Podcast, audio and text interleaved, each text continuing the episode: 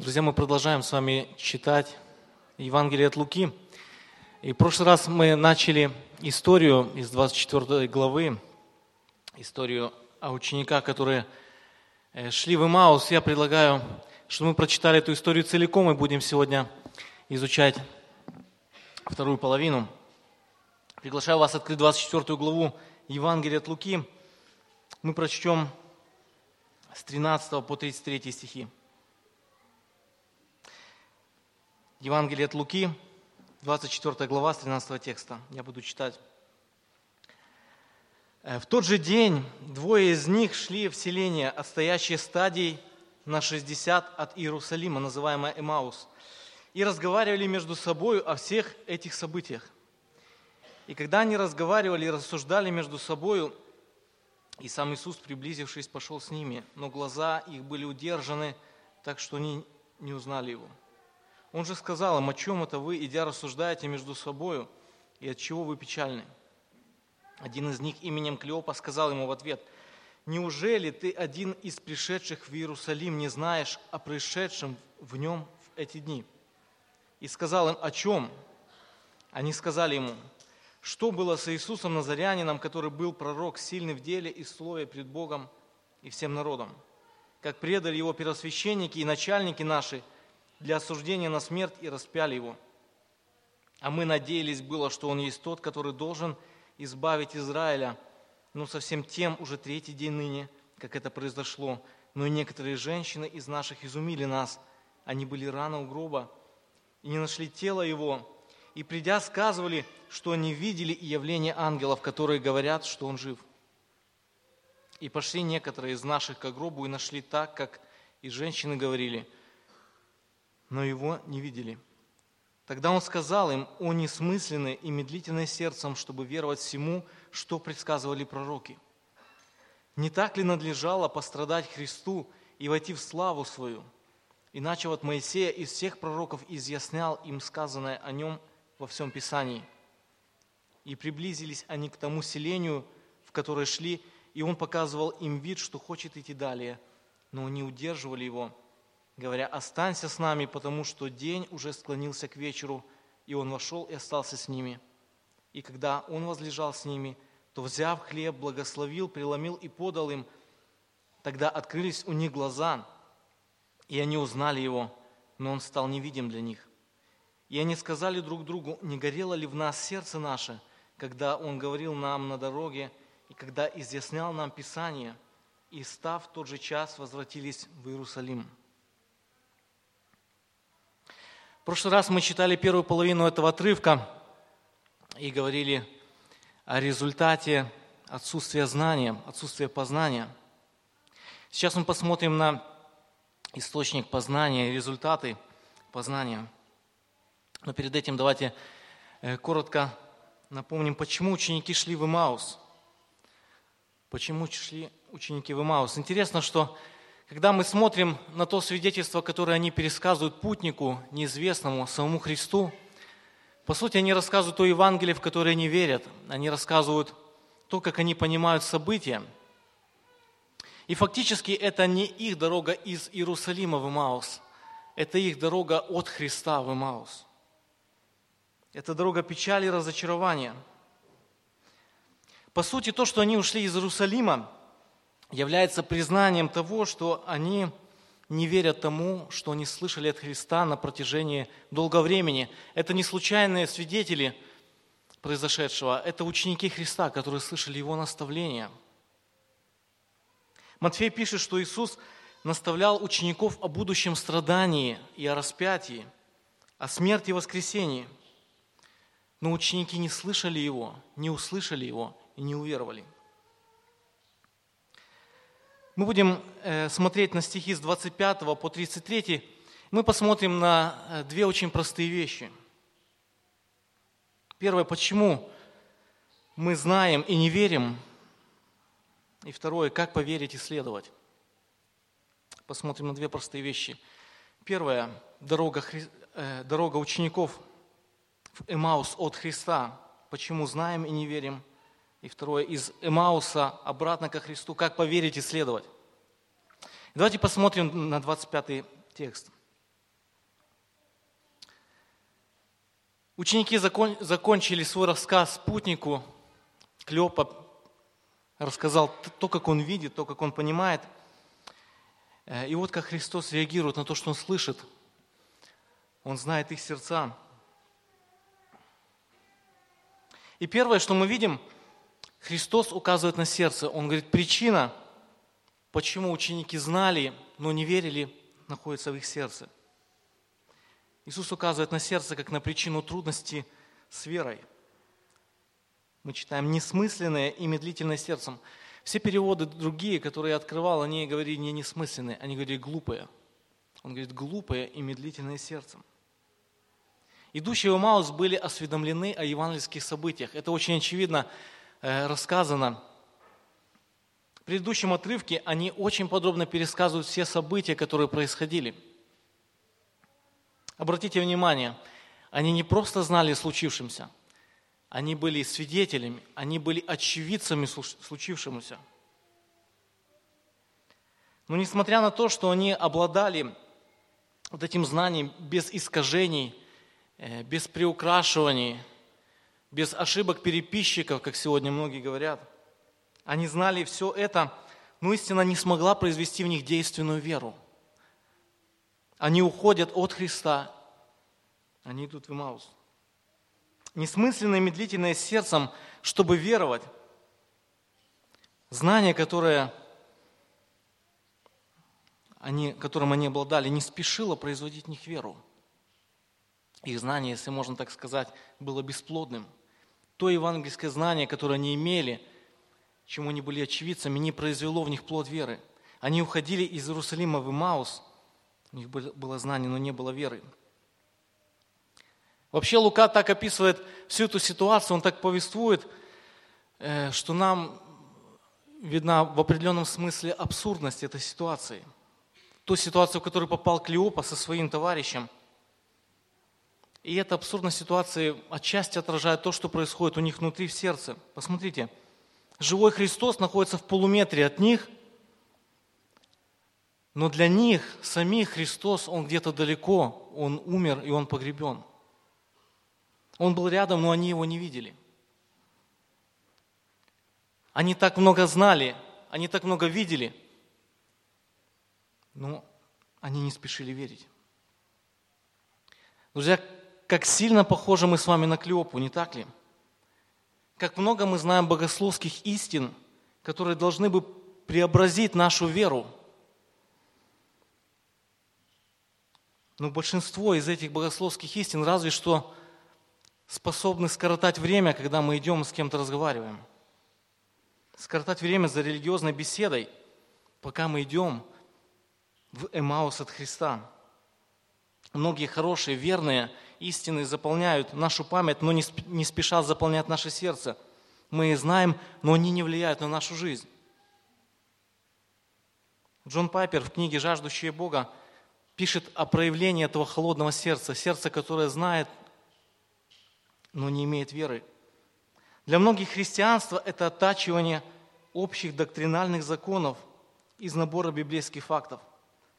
Детское изумление – и благоговение в нас умерли. Величественные пейзажи, чудесная поэзия, проникновенная музыка Божьего величия – все это стало для нас сухим. Это то, что было с учениками, это то, как, то, как можно писать их сердце, их глупое медлительное сердце. Это то, что часто чувствуем мы. В этом году, в канун Рождества, уже в январе, по-моему, мы ходили каледовать. Вы знаете, это мы с э, молодежью, с членами нашей церкви ходили вот туда за дорогу, э, в поселок. Мы поздравляли людей с Рождеством, у нас были подарочки, и мы по возможности тем, кто был расположен не только услышать какое-то, может быть, э, штатное поздравление с Рождеством, еще немножко пытались разговаривать, пытались рассказывать Евангелие, или, может быть, каким-то образом задавать вопросы. Э, у нас было две команды. В той команде, где был я, мы последний дом, который заходили с той стороны, э, открыла женщина, э, то ли с племянницей, то ли с дочкой. И она была расположена разговаривать немножко. мы спросили, отмечает ли она Рождество. Она сказала, да, отмечаю Рождество. И вроде бы даже стол у них был накрыт, если я не путаю. Это было время, когда люди на самом деле отмечали Рождество за столом, с семьями. У кого-то были гости, кто-то ожидал гостей. Она говорит, я отмечаю Рождество. Мы задали вопрос для того, чтобы каким-то образом рассказать Евангелие или каким-то образом заставить ее задуматься. Э, спросили, что поменяло Рождество Христа в ее жизни. Это тот вопрос, который мы часто слышим, может быть, в нашей культуре, в нашей среде. Что поменяло Рождество Иисуса Христа в вашей жизни? Знаете, как она ответила? Она говорит, все поменяло, все поменяло. Э, я попросил чуть более, может быть, конкретно. А можете пример привести, что конкретно поменяло Рождество в вашей жизни? Она ответила, все поменяло. Друзья, как много христианских истин в нашей жизни точно так. Все поменяло. На самом деле ничего не поменяло на самом деле никак не отражается в том, как, как мы верим, как мы живем, в том, как мы ходим пред Богом. Упрек Христа учеников, он очень много касается нас. Упрек Христа стряхивает с нас украшения премудрости, в которых мы видим сами себя. Очень часто христианство никак не влияет на нас, не доставляет никаких неудобств. Христианство нам ничего не стоит и ничего не достойно. Итак, первый упрек.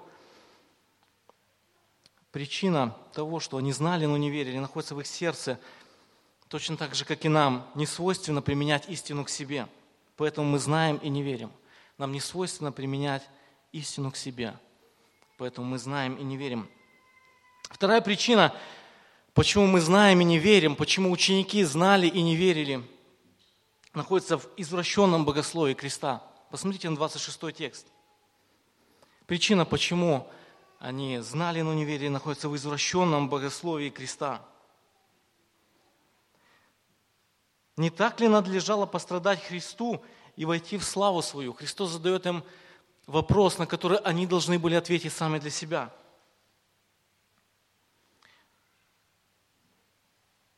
Чуть раньше ученики рассказывали Христу о произошедших событиях. С 18 по 24 мы вначале прочитали – этот текст целиком. С 18 по 24 тексты Клеопа пересказывает евангельские события так, как он видел, так, как он знал.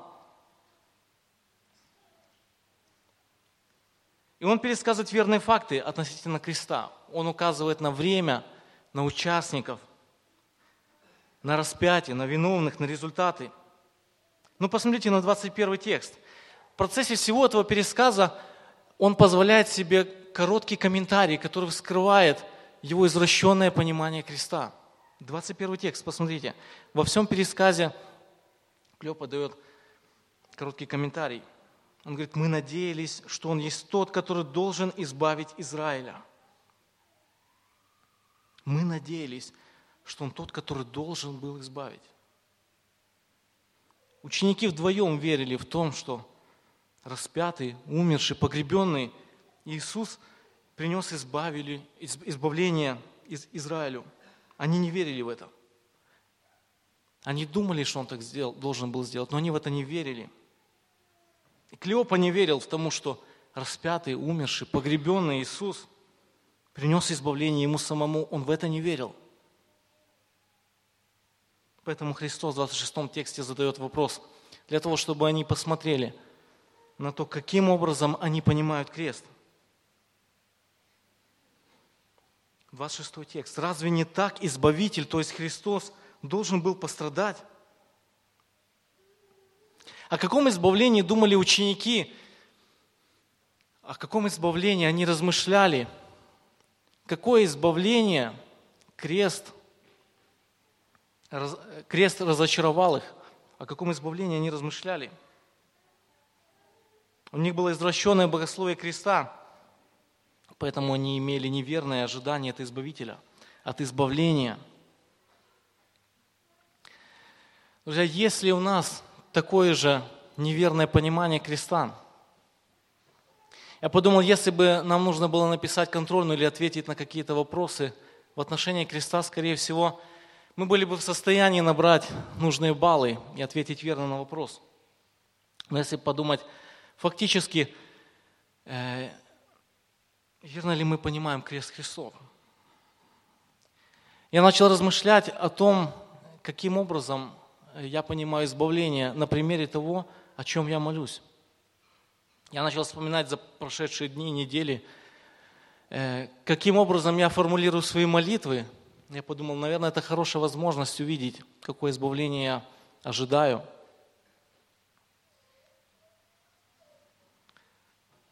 Знаете, когда я начинаю вспоминать, мне, мне кажется, что Избавитель был послан для того, чтобы я не отравился во время еды, для того, чтобы я не разбился на машине, когда еду, для того, чтобы у меня был хороший иммунитет, я не заболел. О таком избавителе, э, наверное, процентов 95 моих молитв свидетельствуют. Если бы мне послать хорошее, хорошее здоровье водителя, круглую сумму на банковский счет, так может быть и избавление, в принципе, я бы уже достиг. Эти мысли немножко пугают меня. Они показывают, что я также фактически имею проблемы в том, как понимаю избавление. Грустно реально состоит в том, что намного чаще мы ощущаем потребность в избавителе от проблем на работе – чем потребность в избавителе от проблемы греха, за который полагается позорная казнь, позорная смерть, позорное наказание. Вторая причина, почему мы знаем и не верим, находится в том, что мы заблуждаемся в понимании креста Христова. Мы заблуждаемся в том, от чего нас стоит избавлять. Мы заблуждаемся в понимании креста Христова. Итак, Христос указывает на две причины, две причины, почему мы знаем и не верим. Во-первых, Он говорит, что э, нам не свойственно применять истину к себе. Во-вторых, потому что мы заблуждаемся в понимании креста.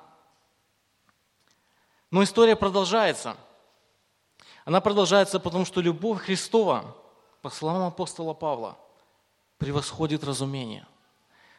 Он находит этих двух учеников, которые идут от Христа, от Него в Эмаус, не для того, чтобы прийти и сказать им два пункта, почему они не верят. Но Он их находит и проводит с ними весь день до самого вечера. Для того, чтобы снарядить их к вере, для того, чтобы дать им то снаряжение к вере, которое произведет действие, которое сможет помочь им следовать за Ним. Так давайте посмотрим на второе. Как поверить и следовать? Как поверить и следовать? Мы посмотрели на те причины, которые Христос указывает, почему мы знаем и не верим. Давайте посмотрим, как Христос указывает нам, как поверить и следовать. Если бы вам задали вопрос, как холодное христианское сердце растопить, как заставить его верить, как дать холодному сердцу, которое много знает, но мало верит к жизни – как бы вы ответили, что нужно сделать, чтобы вера воспылала, для того, чтобы вера стала действенной? Кто-то бы ответил, надо больше молиться, и на самом деле, кто из нас может сказать, что он достаточно молится? Вряд ли кто-то скажет, что я молюсь достаточно.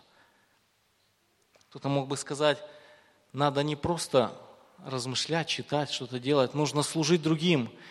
И на самом деле, кто из нас служит э, достаточно, так что может сказать, я чист от крови всех. Но посмотрим, давайте в этом отрывке, как Христос указывает на причины, которые могут помочь нам верить и следовать. Первое, давайте посмотрим, наставление Писания о смерти и воскресении Христа. Обратите внимание, с 27 по 31 стихи мы посмотрим наставление Писания о смерти и воскресении Христа. Это то, что делает Христос после того, как Он упрекает учеников. Давайте смотреть, 27 стиха. Иисус берет отрывки Писания, которые они знали, и начинает разъяснять им. Он не открывает новый текст, он берет те отрывки Писания, которые были им известны. Вполне вероятно, он напоминает им те тексты, которые они могли даже знать наизусть, которые они точно слышали и разъясняет их в очередной раз – Ведь они следовали за Христом. Они много слышали Его наставлений. Посмотрите, как Лука описывает этот процесс. 27 текст. «Начав от Моисея и всех пророков, изъяснял им сказанное о нем во всем Писании». Лука использует слово «изъяснял». Христос изъяснял им. Лука вообще два раза использует это слово. В следующий раз это слово, которое у нас переведено как «изъяснял», он записывает в книге «Деяния апостолов». Давайте посмотрим Деяние 9.36. Деяние 9.36 использовано это же самое слово, Лука его употребляет. В Иопии находилась одна ученица именем Тавифа, что значит серна. Вот это слово «что значит» – это, по сути, изъяснение. Это то, что делал Иисус. Что значит? Он берет отрывки Писания, читает и показывает, что же это значит.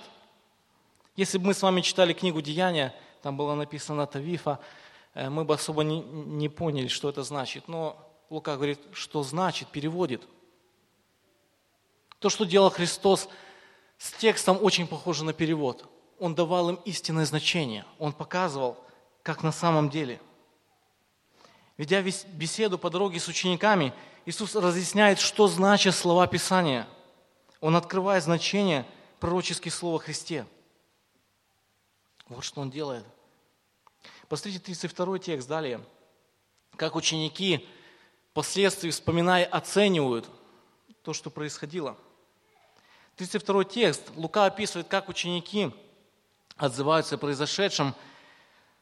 По мере того, как Иисус открывал Евангелие на страницах Ветхого Завета, Бог открывает сердца учеников к вере во Христа. 32 текст также нам говорит эту фразу «изъяснять» – это слово. Синодальный перевод использует слово «изъяснять». Но буквально это разные глаголы – в первом случае, когда Христос изъясняет, речь идет о процессе, Он открывает значение. Во втором случае, в 32 стихе, когда ученики вспоминают, что же происходило, они говорят, что Он изъяснял, то есть открыл нам Евангелие. Он открыл то, что было закрыто. Давайте посмотрим, что такого волшебного говорил им Христос. Что за тайны герменевтические приемы он использовал для того, чтобы открыть закрытые. Как выглядит уникальный список аргументов для того, чтобы мы могли поджечь холодное сердце? Очень интересно, Лука не пересказывает те доводы, которые говорил Христос. Он не дает этот список отрывков, которые говорил Иисус ученикам – Дух Святой, который вдохновлял евангелиста писать эту историю, посчитал, что все необходимые аргументы, они у нас есть. В 27 стихе Лука лишь указывает на тот источник, к которому Господь обращался, когда изъяснял. Он указывает на тот источник, к которому Христос апеллировал как арбитру, как наивысшему авторитету. Посмотрите 27 текст. Начав от Моисея и из всех пророков. Законы пророки. То Писание, которое было им доступно в тот момент. Христос обращается к нему. Все откровение. Мы читаем, начав от Моисея и из всех пророков. Иисус указывает, что как закон, так и все пророки учат о кресте. Они учат о кресте. Давайте посмотрим на, на еще два эпизода из книги «Деяния апостолов», которые могут нам может быть, чуть ярче, чуть глубже понять, что же происходило.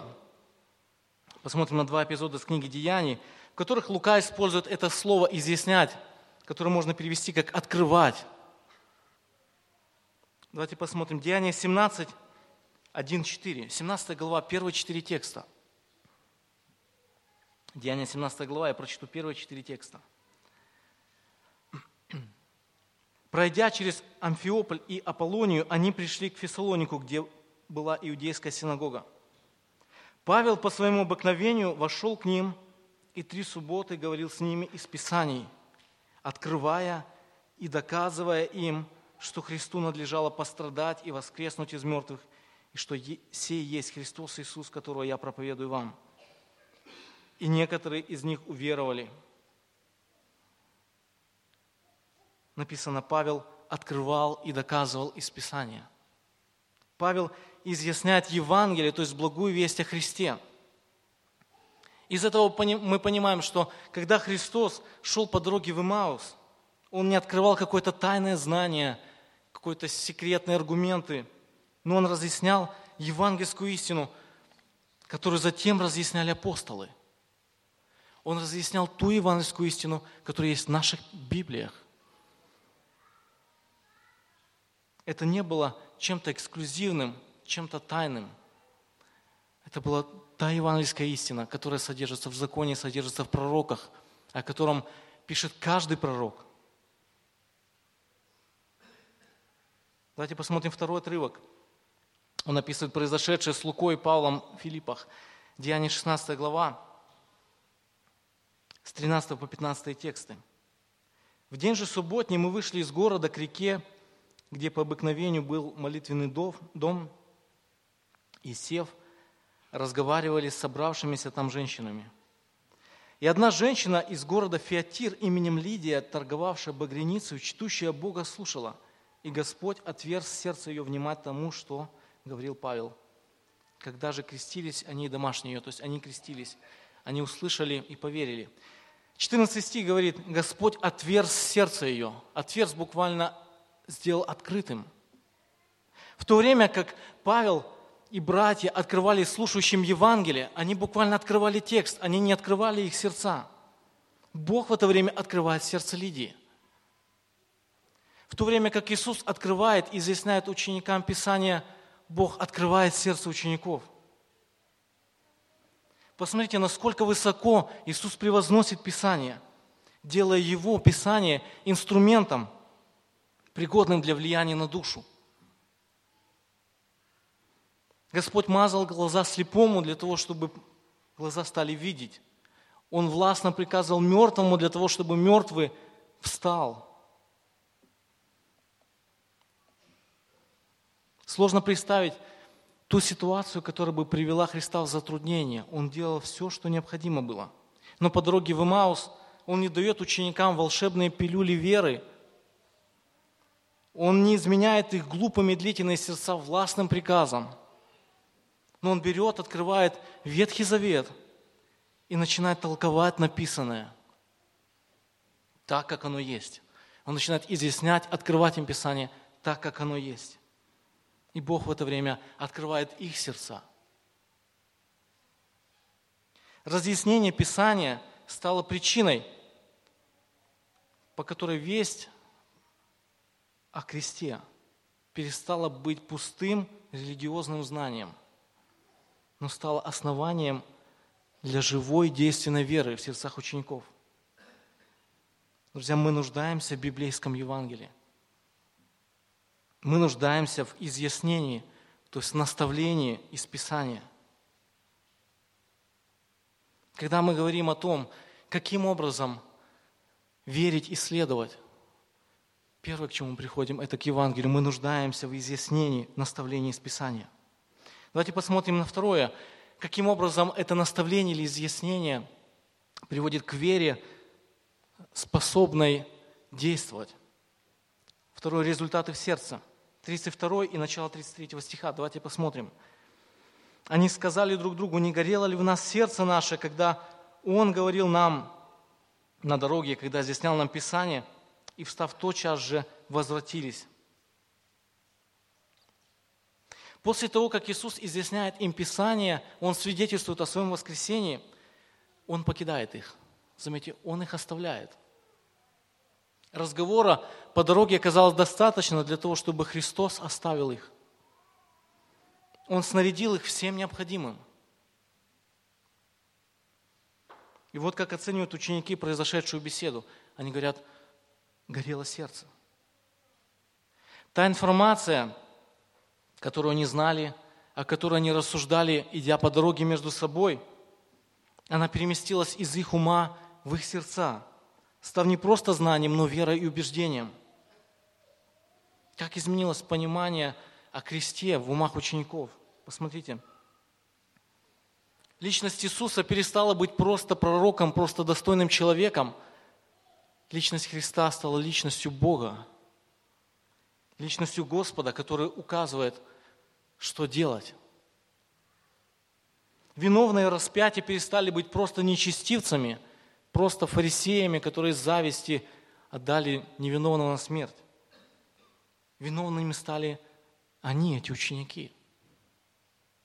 Те люди, которые были просто очевидцами, просто знающими.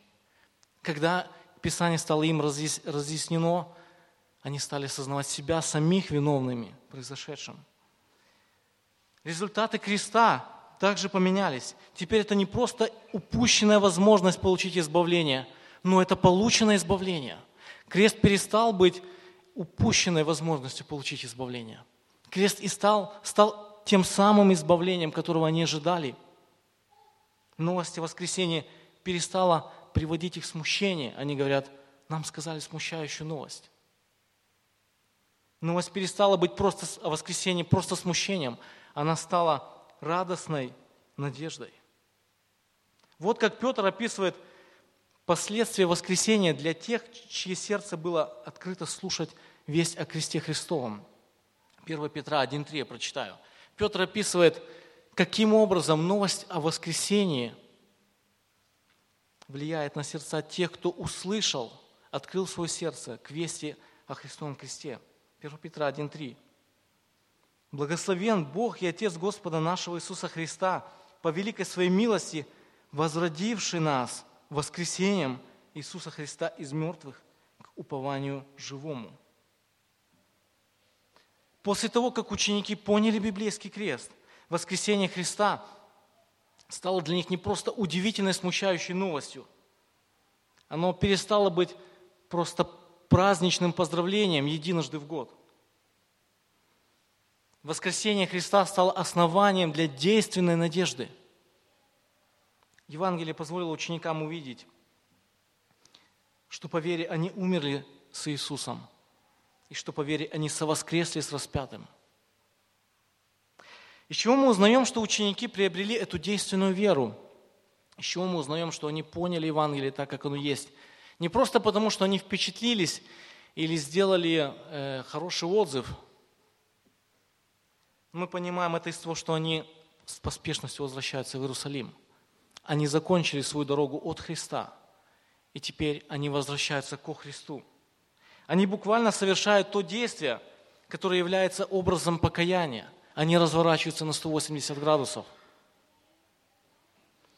Они поменяли свои действия, потому что поменяли свои убеждения. Друзья, причина, по которой наша вера не производит наследование за Иисусом. В том, что мы не убеждены в евангельском наставлении из Писания. Итак, Писание, наставление из Писания производит нас действенную веру.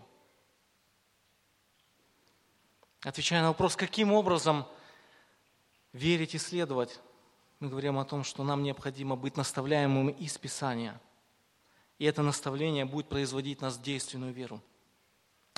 Давайте в заключение посмотрим на некоторые э, примеры того, как мы можем следовать за Христом, как мы можем перемещать то знание, которым мы наполнены, я уверен, мы много знаем, наше сердце.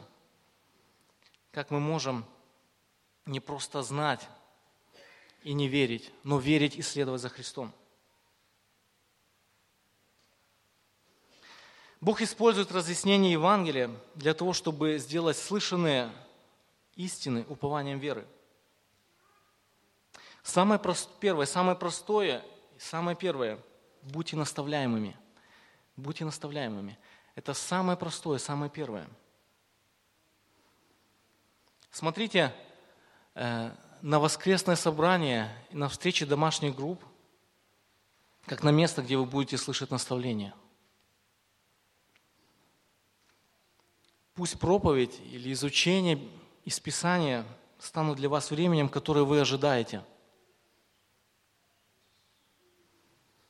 Андрей немножко касался книги, которую мы читаем с братьями все вместе. Книги «Дорогой Тимофей». Том Эскал пишет брату-служителю такое э, наставление. Он пишет такие слова.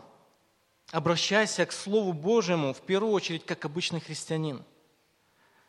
Помни, что ты прежде всего просто овечка и лишь потом служитель». Он пишет человеку, который занимается служением. «Обращайся к Слову Божьему за наставлением. Помни, что ты всего лишь овечка, и только потом служитель». Друзья, ставьте себя в позицию наставляемых.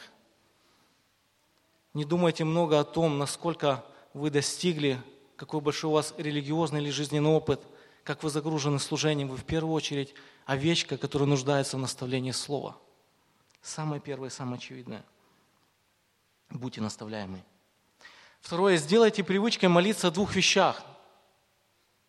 Сделайте привычкой молиться о двух вещах. Во-первых, Молитесь о наставляющих, о пастырях, о проповедующих, о лидерах домашних групп. Молитесь о том, чтобы Бог послал им мудрость, верно и умело разъяснять вам Писание. Не потому, что они должны иметь видимый успех, но потому, что от этого зависит ваша вера. Молитесь о наставляющих. Во-вторых, молитесь о себе. Молитесь о том, чтобы Бог открывал ваше сердце внимать библейскому наставлению – Молитесь о том, чтобы это было время не пустое, но Бог открывал ваше сердце, чтобы те истины, хорошие верные истины, которые могут быть просто слышимыми, становились ваши, основанием вашей веры. И третье. Позвольте Евангелию поджигать ваши сердца. И для этого, первое, размышляйте, разговаривайте с другими о Христе, о благой вести. Это то, чему нам стоит учиться и стоит практиковать размышлять и разговаривать о Христе, о кресте Христовом, о благой вести. И второе, в простоте исповедуйте Богу свои сомнения и свои тревоги. Это то, что сделали ученики. Они рассказали постороннему человеку о причинах их разочарования. Они обсуждали это между собой, к ним подошел человек, они ему рассказали все как есть простоте исповедуйте Господу свои тревоги и сомнения. Давид молится, 138 псалом, стих, который вы, вы знаете. «Испытай меня, Боже, и узнай сердце мое. Испытай меня и узнай помышления мои. Извини, на опасном ли я пути, направь меня на путь вечный». Помоги, Господи, нам иметь действенную веру, которая была бы основана на библейском понимании креста. Друзья, приглашаю вас к молитве. Давайте поднимемся, будем молиться в заключение. Благословен Ты, Господь, который в Иисусе Христе помиловал нас. Бог, который в Евангелии не просто провозглашает о прощении достигших, но совершает прощение недостойных, грешных, тех, которые, как мы, не делали ничего доброго. Благословен Ты Бог, который может сейчас нас наставлять, нас, людей с глупыми, медлительными сердцами, которые слышим десятки раз одно и то же, которые слышим и не спешим практиковать ту веру, которую Ты нас наставляешь. Мы нуждаемся в Тебе, Боже. В Твоем Евангелии, которое изменяло бы нашу веру, наши сердца.